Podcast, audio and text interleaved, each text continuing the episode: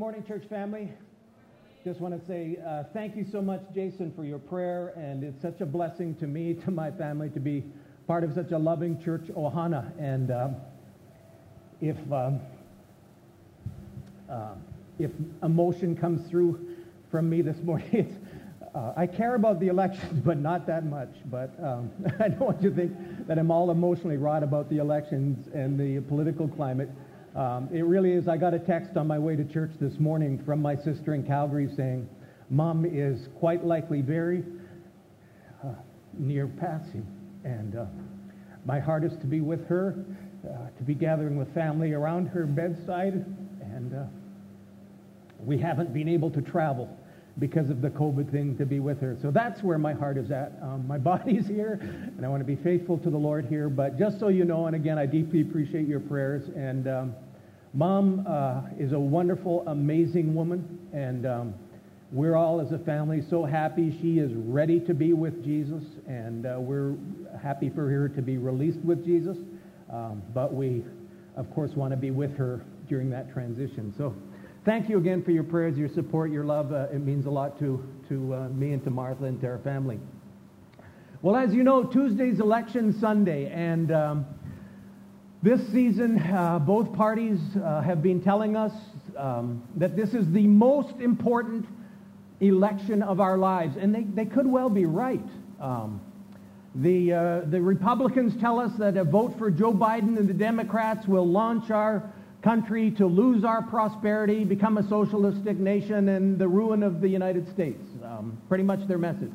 The Democrats tell us that if you vote for Donald Trump, that you are selling away the soul of our nation and uh, this is about character, and, and uh, the social and moral fabric of our nation is becoming undone under uh, President Trump's leadership. In either case, it's kind of headed for ruin. And uh, so, not to take that lightly, but I think in all reality, this is uh, perhaps the most important election of uh, our generation. And um, it has, as we've noticed, and you couldn't help but notice, we've never seen the nation so divided, so filled with animosity and hostility, and it affects our relationships for some of us as family, for some of us certainly at work, where people don't even want to talk about politics because of the flat, you know, the, um, the pushback that can happen, uh, the community. Um, and here's the thing. I just realized this morning. It's not going to go away on Tuesday or Wednesday. Um, it's going to continue. And uh, we're, if you've been watching the news, there are places in our country that are actually boarding up businesses and shutting down major streets in anticipation of Tuesday night because whatever happens, there's expected riots and uh, demonstrations and violence. And this, I mean, when, when have you seen that happen um, quite like this year? All to say, this is a season, if you will, that's going to continue where we, followers of Jesus, need to think deeply and Christianly about the whole arena of politics. That uh, there has never been a more important time for us as Christ followers to think Christianly about politics. And that's what we've been doing over the last few weeks. We started by realizing that Jesus, King Jesus, um, established a new political party. That's not overstating it. When Jesus showed up on the planet, he says, the kingdom of God has re- arrived. Repent and believe the good news. What he was in essence saying is that God's rule was entering into human history in a new and a powerful way through Jesus because he's the king. The king showed up in bodily form. And he said, You want to enter my kingdom? Then follow me. Put your faith in me. Change the direction of your life. Put your faith in me and obey me and follow me as your king. That's in essence Jesus establishing a new community, a new family, and yes, a new political party. He's the king. And his kingship transcends any political party, any government, any country on earth. So we saw when he went into the temple, the Son of God, the heavens king, rightfully came and exerted his authority in the temple. And, and, and, and uh, with the political parties that was there and, and the political powers that were struggling to rule the nation at the time, Jesus said, I have not come to take sides with Republicans, with Democrats, with libertarians, with vegetarians. He says, I have not come to take sides. I've come to take over. The king is entering into the temple, which was rightfully under his authority. And um, That's what Jesus did. He established, he created a new political, and you and I as followers of Jesus are in that party. It's called the King Jesus Party, and that's our starting point. Our citizenship is in heaven. We have a heavenly king who's returning, and that's the political lens that we should see around us. Now, when we, so application, we should never define ourselves as according to a human political party. We should not define ourselves as a Republican or as a Democrat or as a liberal. We should define ourselves as a King Jesus follower. That's foundational. And when we do that, it will affect all of our lenses in which we view politics. And so that's what we've done over the last few weeks. And let me just remind you again that when we identify with Jesus as our king, then we will look at politics through the lens of love and unity. Because Jesus says, this is my political party, that you love one another as I have loved you self-sacrificially. And he prayed for the diversity of all of his followers, that they would be one, that they would know complete unity, so that people would know that Jesus came from the Father and is filled with the love of the Father and shares his love with the Father. And so when we identify with Jesus as king, we look at politics through the, the lens of love and unity, and we should never let a relationship erode over political stuff. Because Jesus says relationships are primary, love and unity. And when you identify with Jesus, not only do you look at politics through the lens of love and unity, but you look at politics through the lens of power. But what a contrast in political power and Jesus' power. Jesus' power is self-sacrifice. It's laying down your life for another. And so Jesus, and you don't have to surrender your, uh, your kingdom values to do that. Jesus didn't surrender his kingdom values, but he said, I've come not to exercise political power. I've come to serve and to give my life for others. And that self-sacrificing, that's how we change the world. We follow Jesus by following his example and recognizing that power in Jesus' kingdom is the power of, of pouring your life out for other people. And then when you identify with Jesus' political party, with King Jesus, then you also look at politics through the lens of mission and realize what is our mission? Our mission is not to change the world through political mandates and policies. This is very, very important. It's to change the world by bringing people to Jesus. Jesus came with a ministry of reconciliation. And so we look at our mission and, and, and, follow Jesus in his mission of reconciliation. He came to reconcile people to God and reconcile people to each other. Peace with God and peace with each other in this new community. That's our mission. You understand how significant that is? Because Jesus came and he didn't, his primary mission wasn't against slavery, which was an evil of his day. It wasn't against um, the Roman law allowed people to, to uh, leave their children out to die. They weren't allowed to kill them directly, but they were allowed to leave them out to die. That was legal.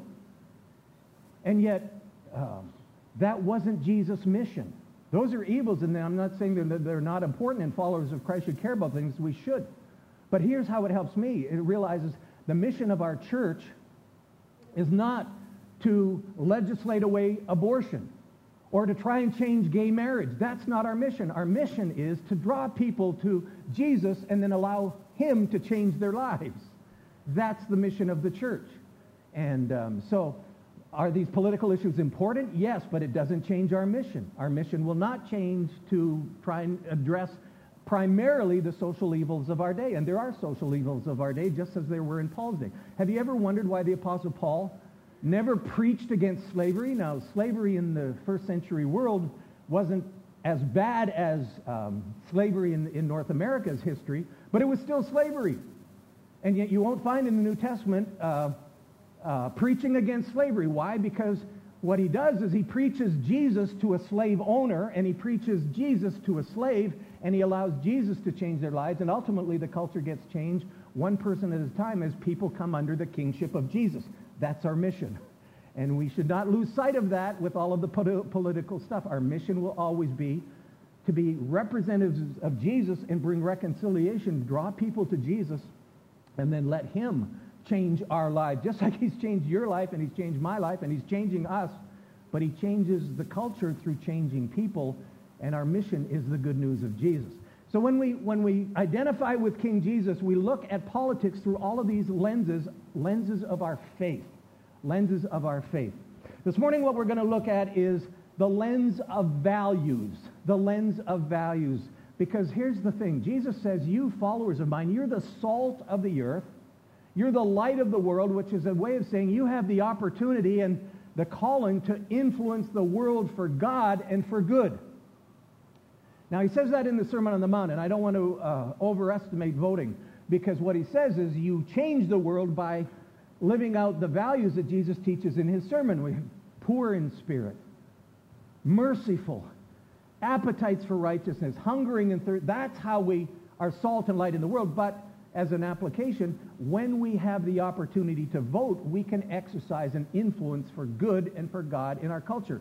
And we should be reminded that not every country throughout history, not every country on the planet today has the opportunity to choose its leaders. Do you realize that's a gift from God? We have a gift to choose our leaders. If you live in communist China, you don't get to choose your leaders. You live in a lot of other countries, you don't get to choose your, we have the gift to choose our leaders. And to me, it's, an, it's irresponsible not to exercise that gift. That's why we encourage every Christian to vote.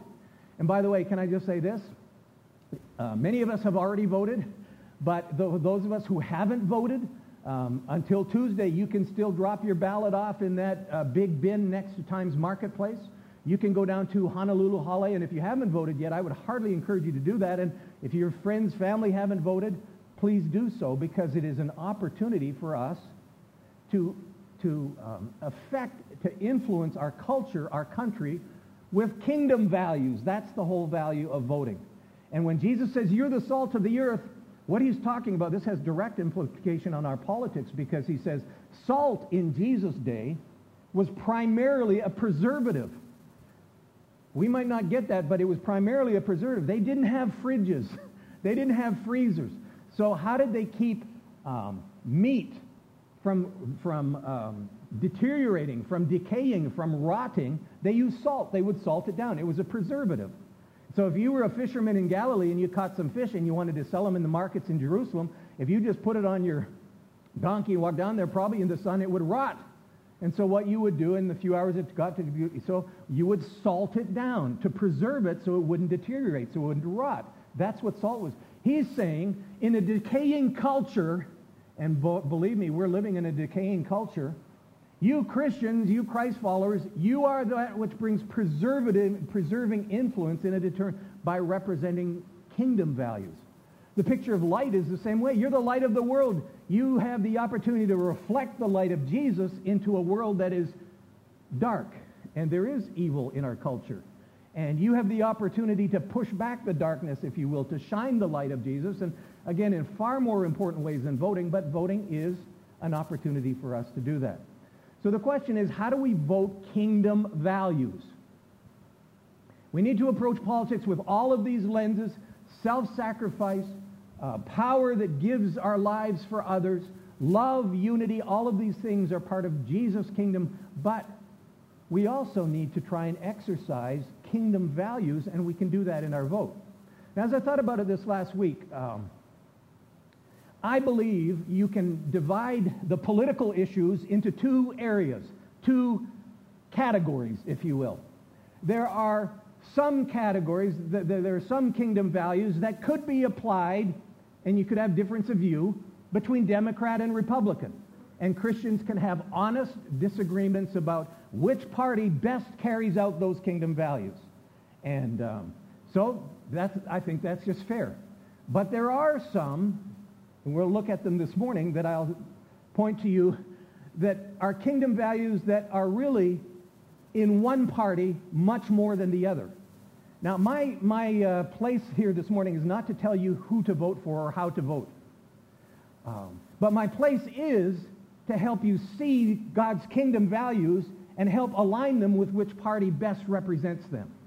And so that, I have no uh, uh, hesitations to do that at all. God's kingdom values are very clear. There are some where we can have a meaningful debate and even a difference about, among Christians about whether uh, which party best embodies and represents those kingdom values.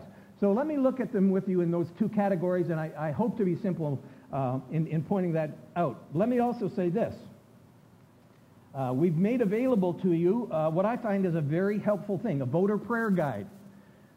Uh, it's in your sermon notes. It's on our website. Um, it's accessible to you. And what it does, it's just a Christian group that looks at the various political issues. And what I find um, objective about this is they look at the various issues and they quote the parties themselves. So this isn't one group saying, oh, that's a bad party or that's a bad. They just quote the parties themselves. The Democrat Party, what they're on record in print, the Republican Party, their view in print.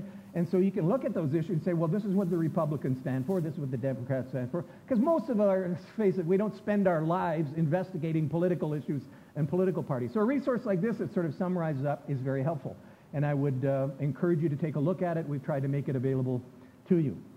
Uh, that's a helpful re- resource because we want to be informed. We want to be rightfully informed about what the parties actually stand for, what the candidates actually stand for, and how kingdom values line up with those parties or don't. Okay? So let me look very quickly at several um, political issues that I believe fit in the category of you can have a Christian viewpoint on either one of these and have a meaningful disagreement. That's okay. And this, that launches us into the love and unity thing. We can agree to disagree on some political issues and still love each other. Uh, and uh, that will be the win, by the way. Uh, I don't know what will happen on Tuesday, and hopefully it'll happen closer than Tuesday, but one party's going to prevail with, one, one, with more votes. Jesus' party will prevail, regardless of who the president is or what party when people love and are united. That's the win in Jesus' party, when we live out his prayer to be completely one, even though we may have some differing views on some political issues. So very quickly, here it is. Political issues where kingdom values may side with either party. By the way, we've mentioned in previous weeks, neither of the two parties have exclusive dominion on kingdom values. Neither of the parties have all of the kingdom values line up best on their side. And so in many of these uh, places, there are uh, room for discussion, for differences of view. And some of that, let's be honest, is just being well informed of what those parties are. But even when you're well informed, you, you may well have Christians with some different views on some of these issues. So very quickly, we're not going to try and solve all the political issues, but recognize the environment. That's a kingdom value. God's the creator. He created the heavens and the earth. He created man and woman as his representatives on earth to exercise his dominion. We should be good stewards of God's world, his planet. The question is, are the Republican policies or the Democrat policies better for caring for the environment? Well, I think you can have a meaningful dialogue there, and you might have some Christians with different views on that. That's not going to be the everybody agree on, on, on uh, that. We agree on the kingdom value, but Christians may have some different views about which party best carries out those values. Another one is health care. Now, this is an interesting one. Talk about a kingdom value. Jesus said, he summed up his Sermon on the Mount by saying this, just treat other people the way you want to be treated. That's a kingdom value. It says, love your neighbor as yourself. Well, don't you want good medical care? Don't you want good medical care for other? Wouldn't you, if you want good medical care for yourself, you should care for good medical care for other people. The question is, that's the kingdom value is, which party is going to implement that better? And I think there's going to be some different views on that um, among Christians. And I'm a little bit sensitive to this one because many of you know I spent a lot of my years in Canada, grew up there, uh, served there for 10 years in a pastorate before we made, so I've lived under socialized medicine. I can still remember in 1996 when our family moved to, um, to Hawaii, I was paying $76 medical care for my entire families, four children and two. How many of you would like to have a medical plan for 76 bucks a month? I, I see a few hands go up. Now, so I saw some of the, that's socialized medicine, and you all know you, you pay for it one way or the other. In Canada, you pay for it with much higher taxes because that has to be paid for somehow, so you pay for it through your taxes. And then, but eh, moved to the U.S. and lived under privatized. Since I've lived in the U.S., I've been blessed that my employer provides our medical insurance. But the cost is much more than 76 bucks a month. And I've seen the advantages of both systems. I've lived under the advantages of both systems. And I don't want to take the time this morning, but we could sit down and have a conversation about which is best, socialized medicine, privatized method. I kind of say, isn't there someone smart who could figure out a combination where everybody gets good medical care, but we haven't been able to do that? And we need politicians that are problem solvers. My point is simply this. You can have Christians agree to disagree on how to best care for people in their medical care. Um, I don't think we're going to get absolute unity in the Christian church on that issue. And so there's a third one here. Education. Is that important? Yes.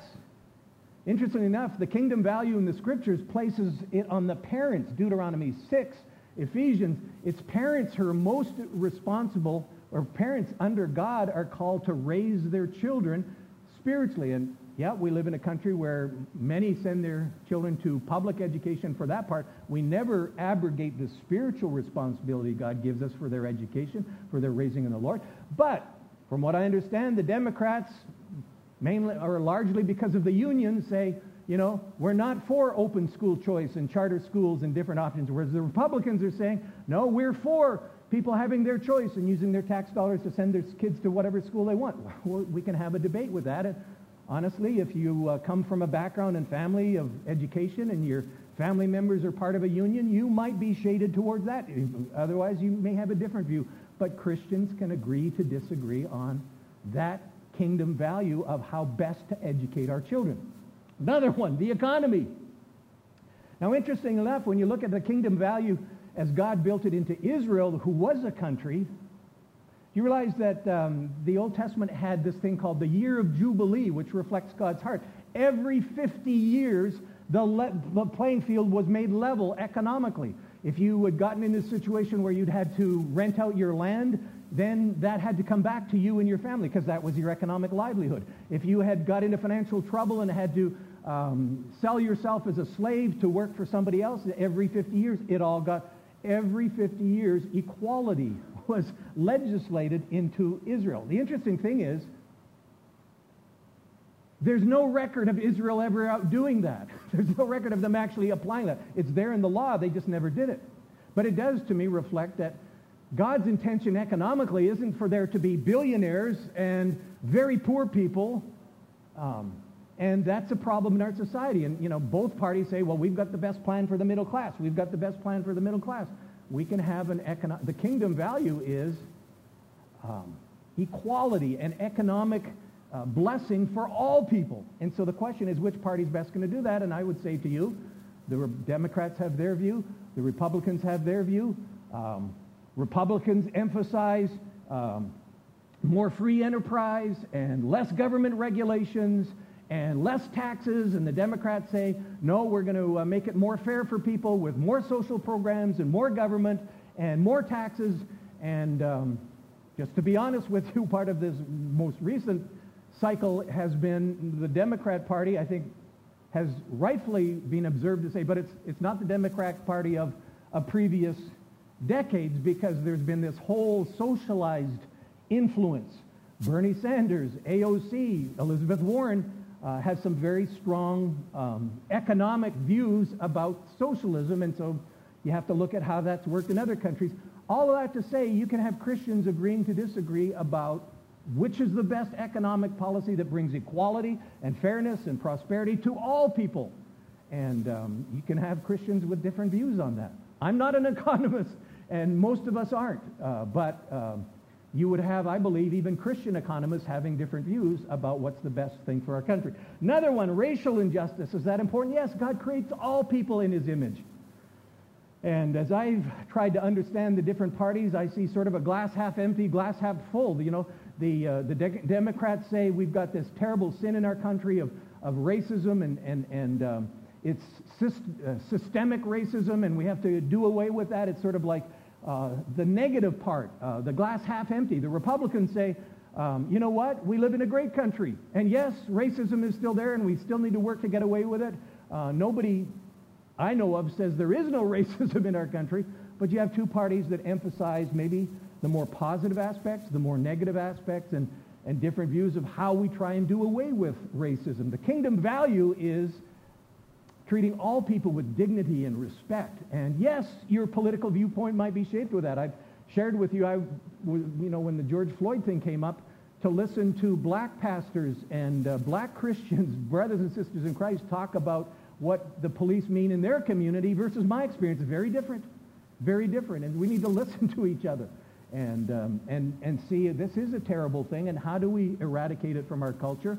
And the political parties will have some different viewpoints on that. I don't think one is totally kingdom and the other one is not. Different views. And you'll have different Christians agreeing or disagreeing about best way to implement that. Economic justice, the same thing.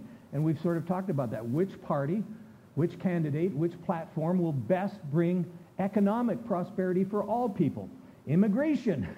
Well, if you care about other people and, um, you know, you treat others the way you'd like to be treated, of course you would want to be generous in immigration coming into the country. My, my, my background, my parents, my grandparents on both sides were immigrants to Canada, and, and, and my family has benefited from the, the, uh, the, the, uh, the benefits of, of, of, immigration. And, and then when I met and married Martha, I had the opportunity to immigrate to the United States, and so I know the, the value of immigration. And so I try and say, well, which party is, is best? Well, open borders doesn't make sense to me because there, there must be some, I mean, how can you run a country where people can just come across the border and, and, and start living here and, and all of that doesn't make a lot of sense to me. And, and yet um, ways in which we can meaningfully be generous to let people across the border and through a process that I went through, um, that others have gone through. So the question is, again, which party has the best immigration policy? And we can have some different views. All of these are examples of where Christians can agree to disagree in love. And we can disagree politically and love unconditionally. That's part of our calling in Christ. That's part of living under Jesus' kingship in his political party. Now here's one more, and this one may be more con- controversial. Character. The character of the president. Uh, the character of political leaders. That's a kingdom value because um, God cares about the heart and he cares about the character. And there's many passages we could look in the scriptures, Old Testament and New, about the character of the king or the character of the leaders in the church. Character matters to God.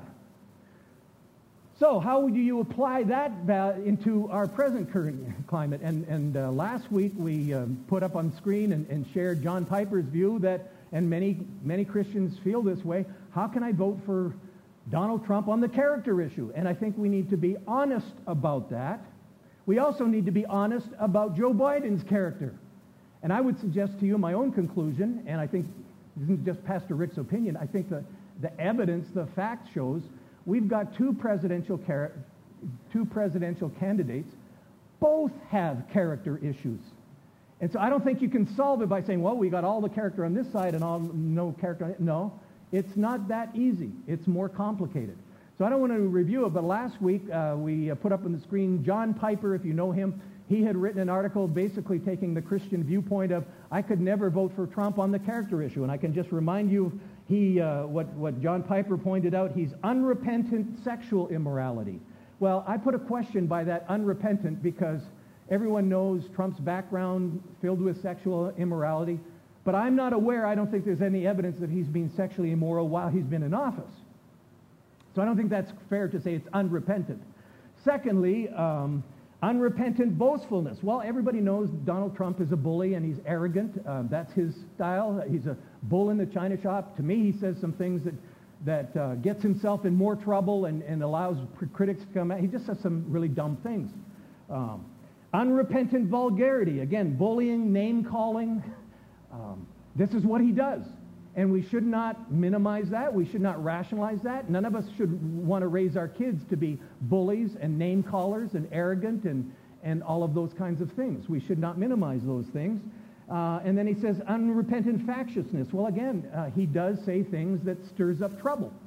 He uh, would not come under the category of blessed are the peacemakers, uh, which Jesus says that's one of my kingdom values. Okay, so my point is those things are real and they're character flaws. And although we may like and, and agree with uh, the values of the Republican Party, we should not minimize calling out the sins of political leaders. Jesus didn't. Paul the ba- or uh, John the Baptist spoke publicly about the sins of political leaders. It happened to get John the Baptist beheaded, but uh, there's a place for Christians, not in self-righteousness, not in pride, but just in humility and truthfulness, speaking the truth in love, say these are serious character flaws. Okay? Um, but I want to point out this morning uh, that Donald Trump has character flaws.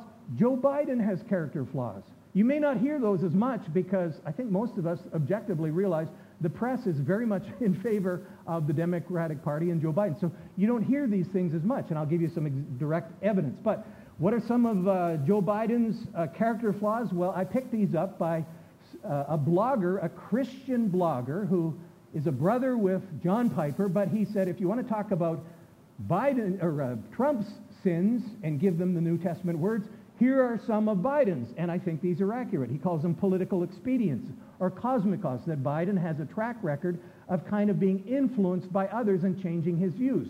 One example is the Hyde Amendment. For years he was against the Hyde Amendment, and then he's flipped, and be, that's the one that, that um, uh, prevents public or tax funds to go and pay for abortion. He changed his view on that.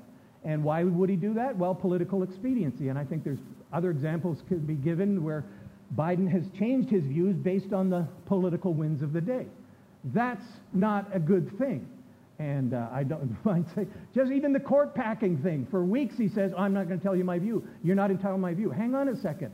Have the courage to say what your view would actually be. And then re- most recently he says, well, I'll have a commission to figure it out. What, what's he doing? He is playing to the, to the voices in his political party.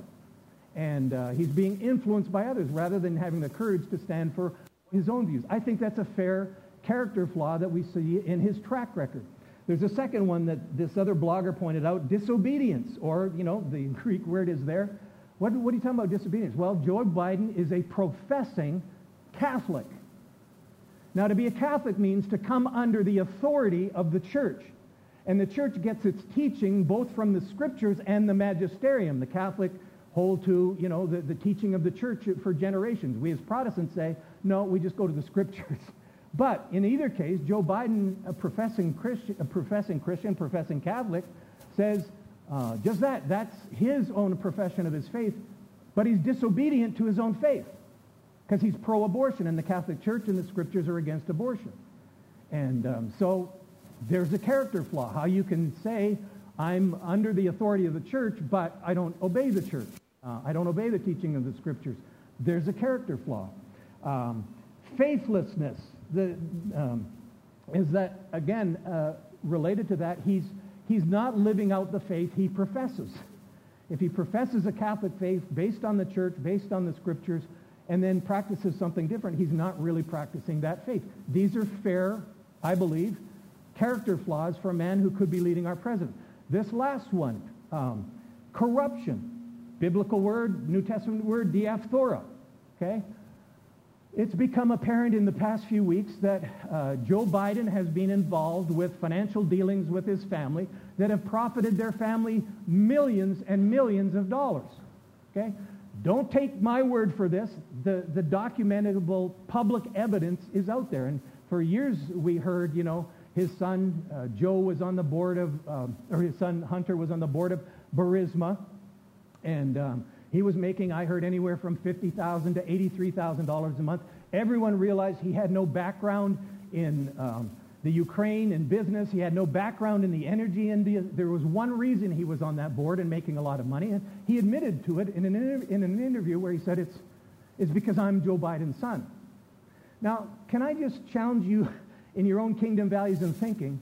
Because this is what I saw the press saying, and I'm, I'm going to call out politicians, I'm going to call out I saw Anderson Cooper with CNN on one of the uh, Democrat shows say, hey, we all know your son um, was with Burisma and he was making all this money, but he didn't do anything wrong. He didn't break any laws. And my question is, is the measure of corruption breaking laws? The answer is clearly not. You can be corrupt and just find a way not to break the laws. And I would say to you, when a, uh, a politician's son is, is raking in uh, millions of dollars, and he doesn't have any expertise in that field, but there's only one thing that's going on. He's related to Joe Biden and has the influence and opportunity to introduce people to Joe Biden. That's corrupt. That's called influence peddling. it may not break the law, but it doesn't change the fact that it's corrupt. And that was just the start. That's been around for literally years. But most recently, I don't know if you heard about it, but Hunter Biden's laptop. The story was it was left at a shop to be fixed. He never picked it up. The shop owner rightfully took legal part of it, shared it with the FBI, shared it with others. It came a, a news story with the, the uh, New York Post published the documents, published the emails that showed that what Joe Biden was saying publicly wasn't true, that Joe Biden was very much aware of the business dealings with Hunter and, in fact, was involved with them. Okay? Now, here's what happened. Um, when the New York Post, th- this should concern all of us, Republican, Democrat leaning, whatever. But when the New York Post published that, they got censured by Twitter, Google, Facebook, all the big, they, they got censured for publishing a party that was based, publishing a story that was based on what apparently is Hunter Biden's laptop. Now, they have his signature when he dropped it off. No one in the Biden camp said, that's not Hunter's laptop. We don't know where they... There was no denial of that. There was no denial that the emails were authentic. And then what happened was one of the persons who was mentioned in the emails, and, and they were verified by people who received those emails, was a guy named, um, pronounce his name, Tony Jablinski, something like that, okay? He had been recruited by his own testimony by the Biden camp to be the CEO of the family business. And so he says he had had two meetings, and um, you don't have to take my word for it. You can evaluate his own testimony. It's there on YouTube. Just put it in there and watch the hour-long video. None of the major news networks, if you've never heard about this, it might be because you watch ABC or NBC or CBS or um, CNN, because none of them carried it. Now, this is, to me, significant issue. If there's documentable evidence of making money and, and corruption and influencing peddling.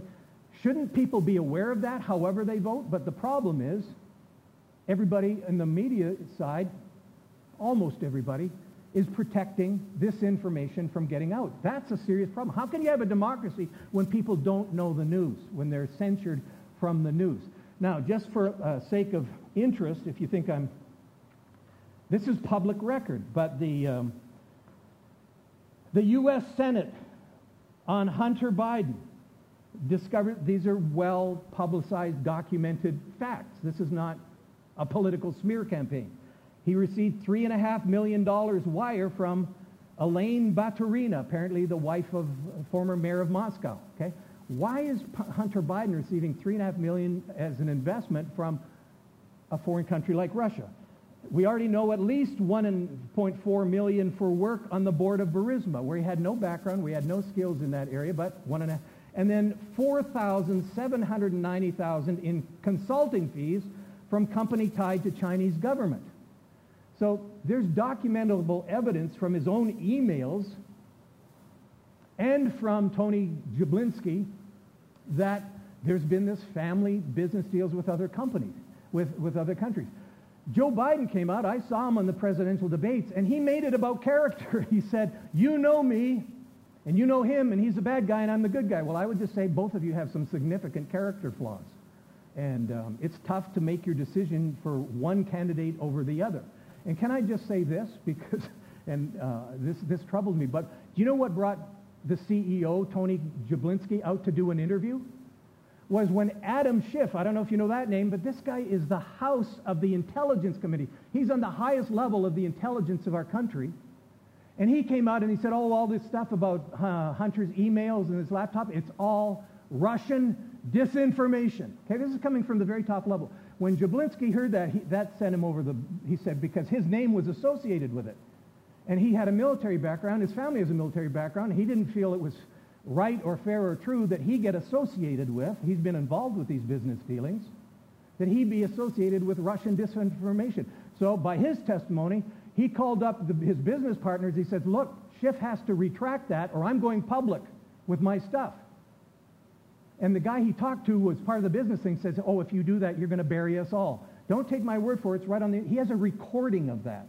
One of the things that's, uh, I think, dem- demonstrable is his, his thing is, let the American people decide. He says, I don't have any political interest in this, but I'm not going to be smeared as Russian disinformation, and here's the documents, emails, phone text messages, recordings, and his own uh, uh, witness, whether you may um, think it's valid or not, was that he had two meetings with Joe Biden himself where they talked openly about the family business. So Joe Biden can look into the camera and say, I've received no money from foreign governments, but the document shows that his family has, his brother, his son. And one of the, one of the emails even talked about a cut going to Joe Biden, who was identified by the people. The, so it's not quite that simple to say, in fact, I think it's disingenuous to say, I've, I've never received any money from a foreign government, but my family has gotten really wealthy. And I have a cut in that that maybe when I get out of the presidency will come into my bank account. He's smart enough to keep, it's there. And so my point is simply this. We have two candidates with serious character flaws.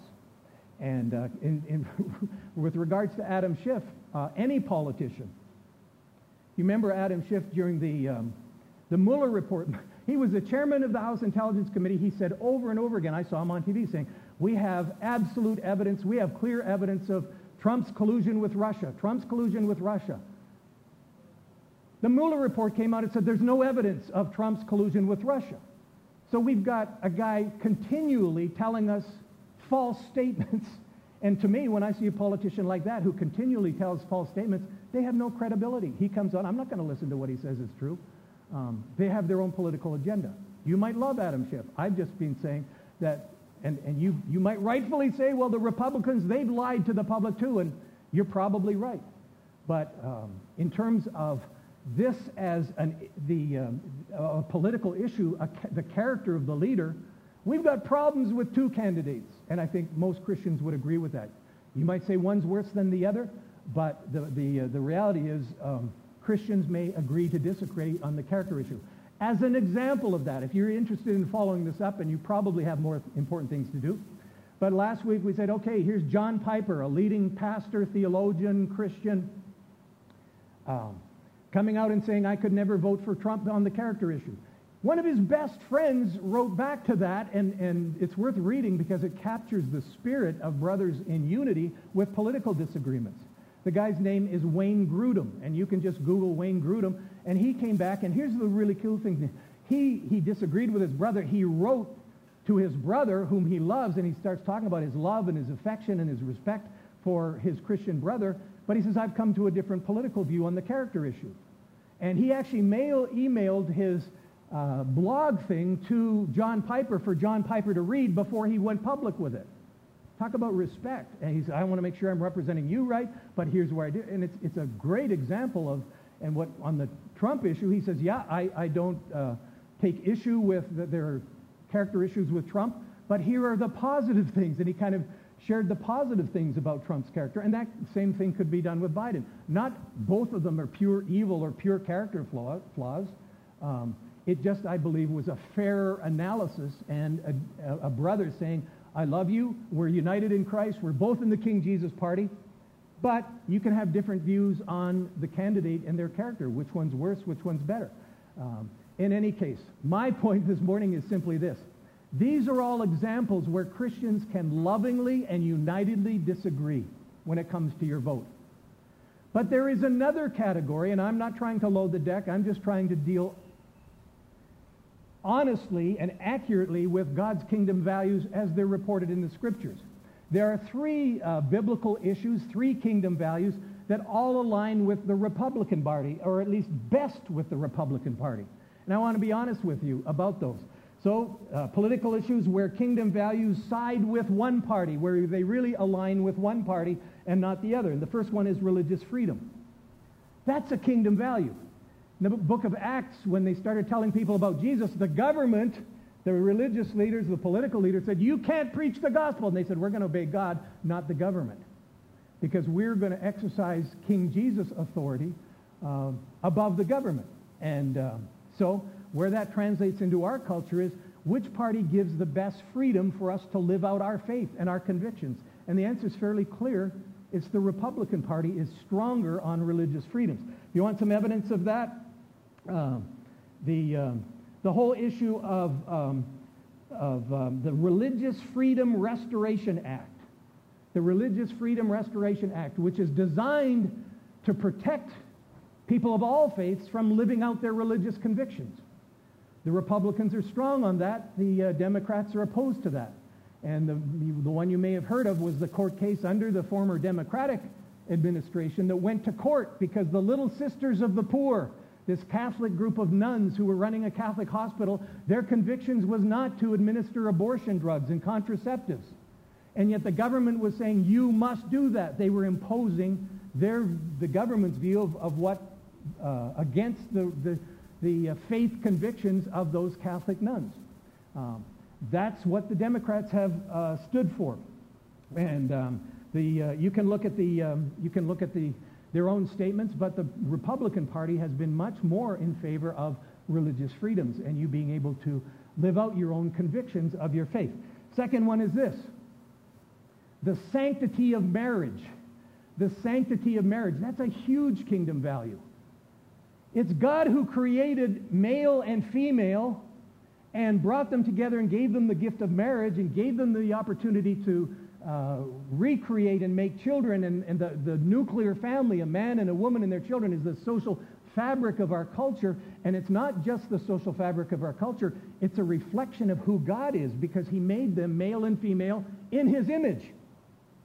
Jesus affirms the sanctity of marriage. When they asked Jesus about marriage, he, he quoted Genesis. He said, God created the male and the female, and, and, and for this reason a man shall leave his parents and cleave to his wife. The two of them became, become one flesh. The Apostle Paul, under the Holy Spirit, affirms the sanctity of marriage. And um, when you apply that kingdom value to the two parties, it comes out much stronger on the Republican side.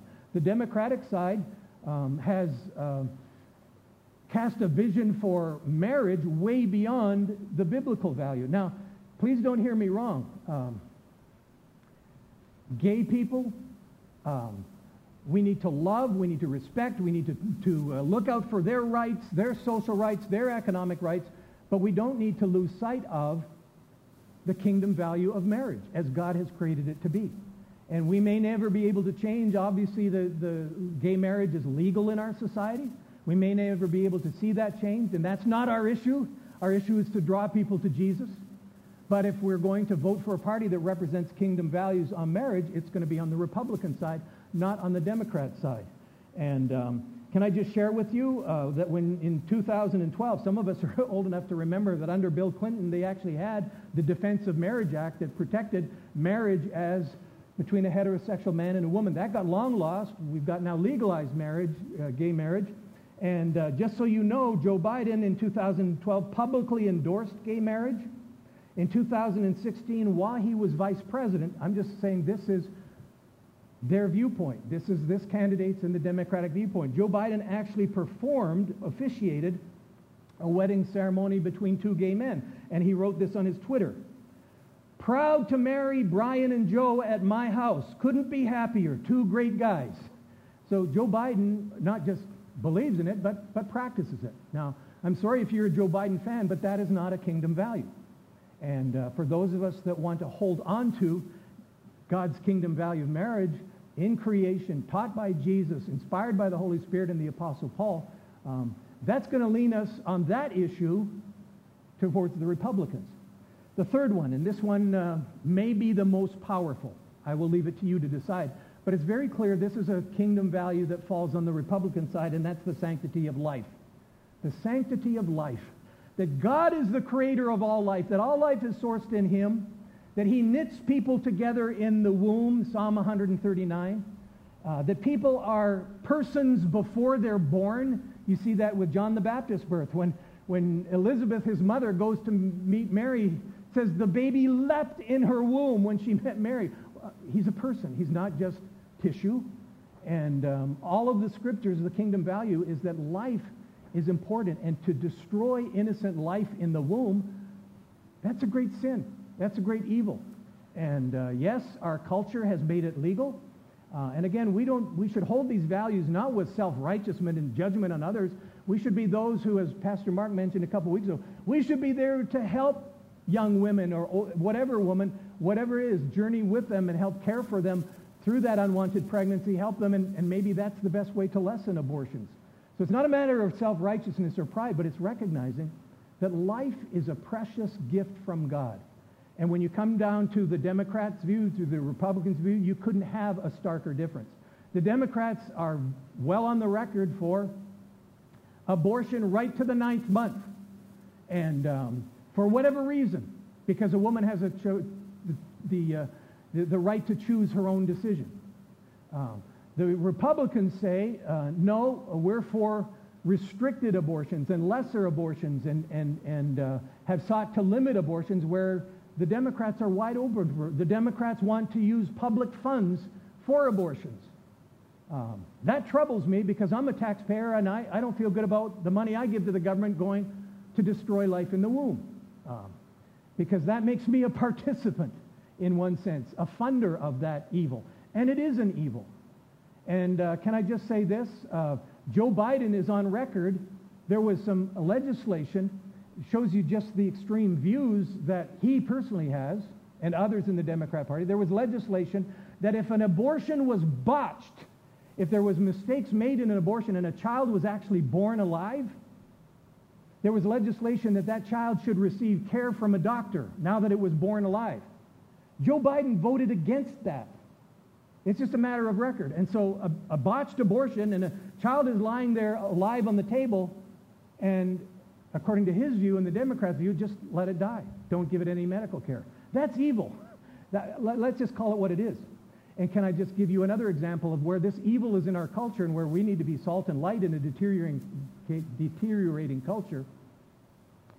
Um, you may have remembered a few years ago in the news there was a, an investigative journalist. His name was uh, David, David Daleiden. What he did was he, he pretended to be um, wanting material from the abortion clinics from Planned Parenthood for research. So he put on a pretense and he met with Planned Parenthood leaders in a restaurant and he secretly filmed them. And but you can see them. They're on YouTube. He's got his and and, and these uh, Planned Parenthood leaders are talking about doing abortions in a manner that protects the destruction of the, that baby's uh, organs, livers, hearts, because all of those things can be used.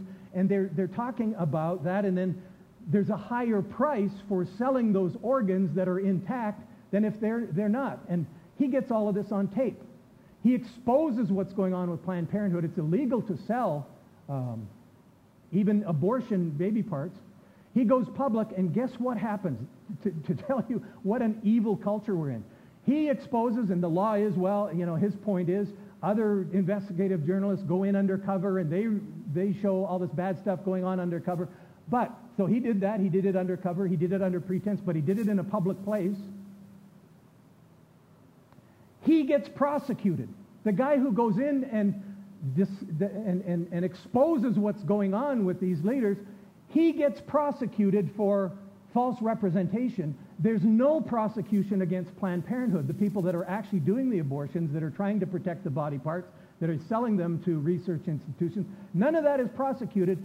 So guess who the prosecuting attorney was in that case? Kamala Harris. Don't take my word for it. Fact check, look at it, but that's exactly what happened. So I look at that and say, that's just evil. Let's call it for what it is. It's evil. And it's in our culture, and it's part of that ticket. And most of us realize with, with Joe Biden, his age, his health condition, Kamala Harris is a heartbeat away from the presidency. And so those are kingdom values that we Christians need not be naive about. We need to be informed. We need to have views that aren't arrogant or self-righteous, but we need to hold for God's kingdom values and seek to be salt and light, illuminating, pushing back the evil, the darkness in our, in our culture, and whatever moral issue that's there, but doing it in Jesus' spirit, not in pride, not in self-righteousness, actually out of love. And that's my final point. Um, how do we, how then should we vote? Many of us have already voted. If you haven't voted, please vote. Fill out your form, take it to the bin next to Times Market, go down to Honolulu Hale, um, do what you can to be salt and light that influences our culture for good, that influences our culture for God. If all Christians exercise that road, we, we can make a real difference in our culture. And so here's the final point. Vote your kingdom values, but trust in Jesus. Trust in Jesus. Whatever happens on Tuesday uh, or in the next week after that, how long it takes, Jesus is going to remain as king. We need to pray for whomever will be president. We need to work for Jesus' kingdom in our country, whoever the reigning political party is. So all of that will continue.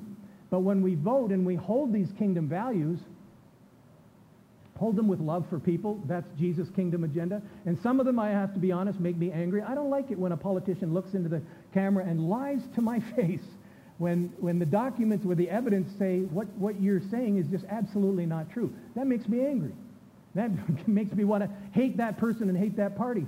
And even when people sin, and when and, and you may feel the same way with Trump, when when, when either one gets on there and says stuff that you know isn't true and you feel your heart filled with anger and frustration, just remember, love and forgive people. And um, pray for people. And pray with Jesus because uh, Apostle Paul puts it this way in 1 Corinthians 13. We believers might have the right kingdom values and the right truth, and we should have because God has revealed that in his word. But if we don't have love in our hearts, guess what we got? Nothing. That's what 1 Corinthians 13 says. You can have all the right biblical values. You can have all right the kingdom values. But if you're operating out of pride or self-righteousness or even anger, yeah, there might be some righteous anger, but you have just disqualified yourself from Jesus' kingdom party in that moment. And so hang on to Jesus, trust him. Tuesday morning, whatever happens with the election, we're going to follow Jesus. We're going to be members of his party. We're going to be seeking to be salt and light in our culture, whatever happens. But at the same time, we can stand for Jesus' kingdom values in our vote, and we have the opportunity to do so. Let's stand together and pray. Father, we bow this morning, and again, we just affirm with gratitude that we belong to a political party, we belong to a family, we belong to a community that transcends any country, transcends any political party, transcends any political issue. What a gift you've given us, Jesus, to be sons and daughters of the King. So we hold on to that. We pray by your Holy Spirit you would help us to, to see the political climate in our country both before Tuesday and after Tuesday through the lenses of our faith, which means through the lens of following our King Jesus in all of these ways. We love you. We pray that this week your will would be done, that your kingdom would come on earth, that your wisdom would prevail but whatever happens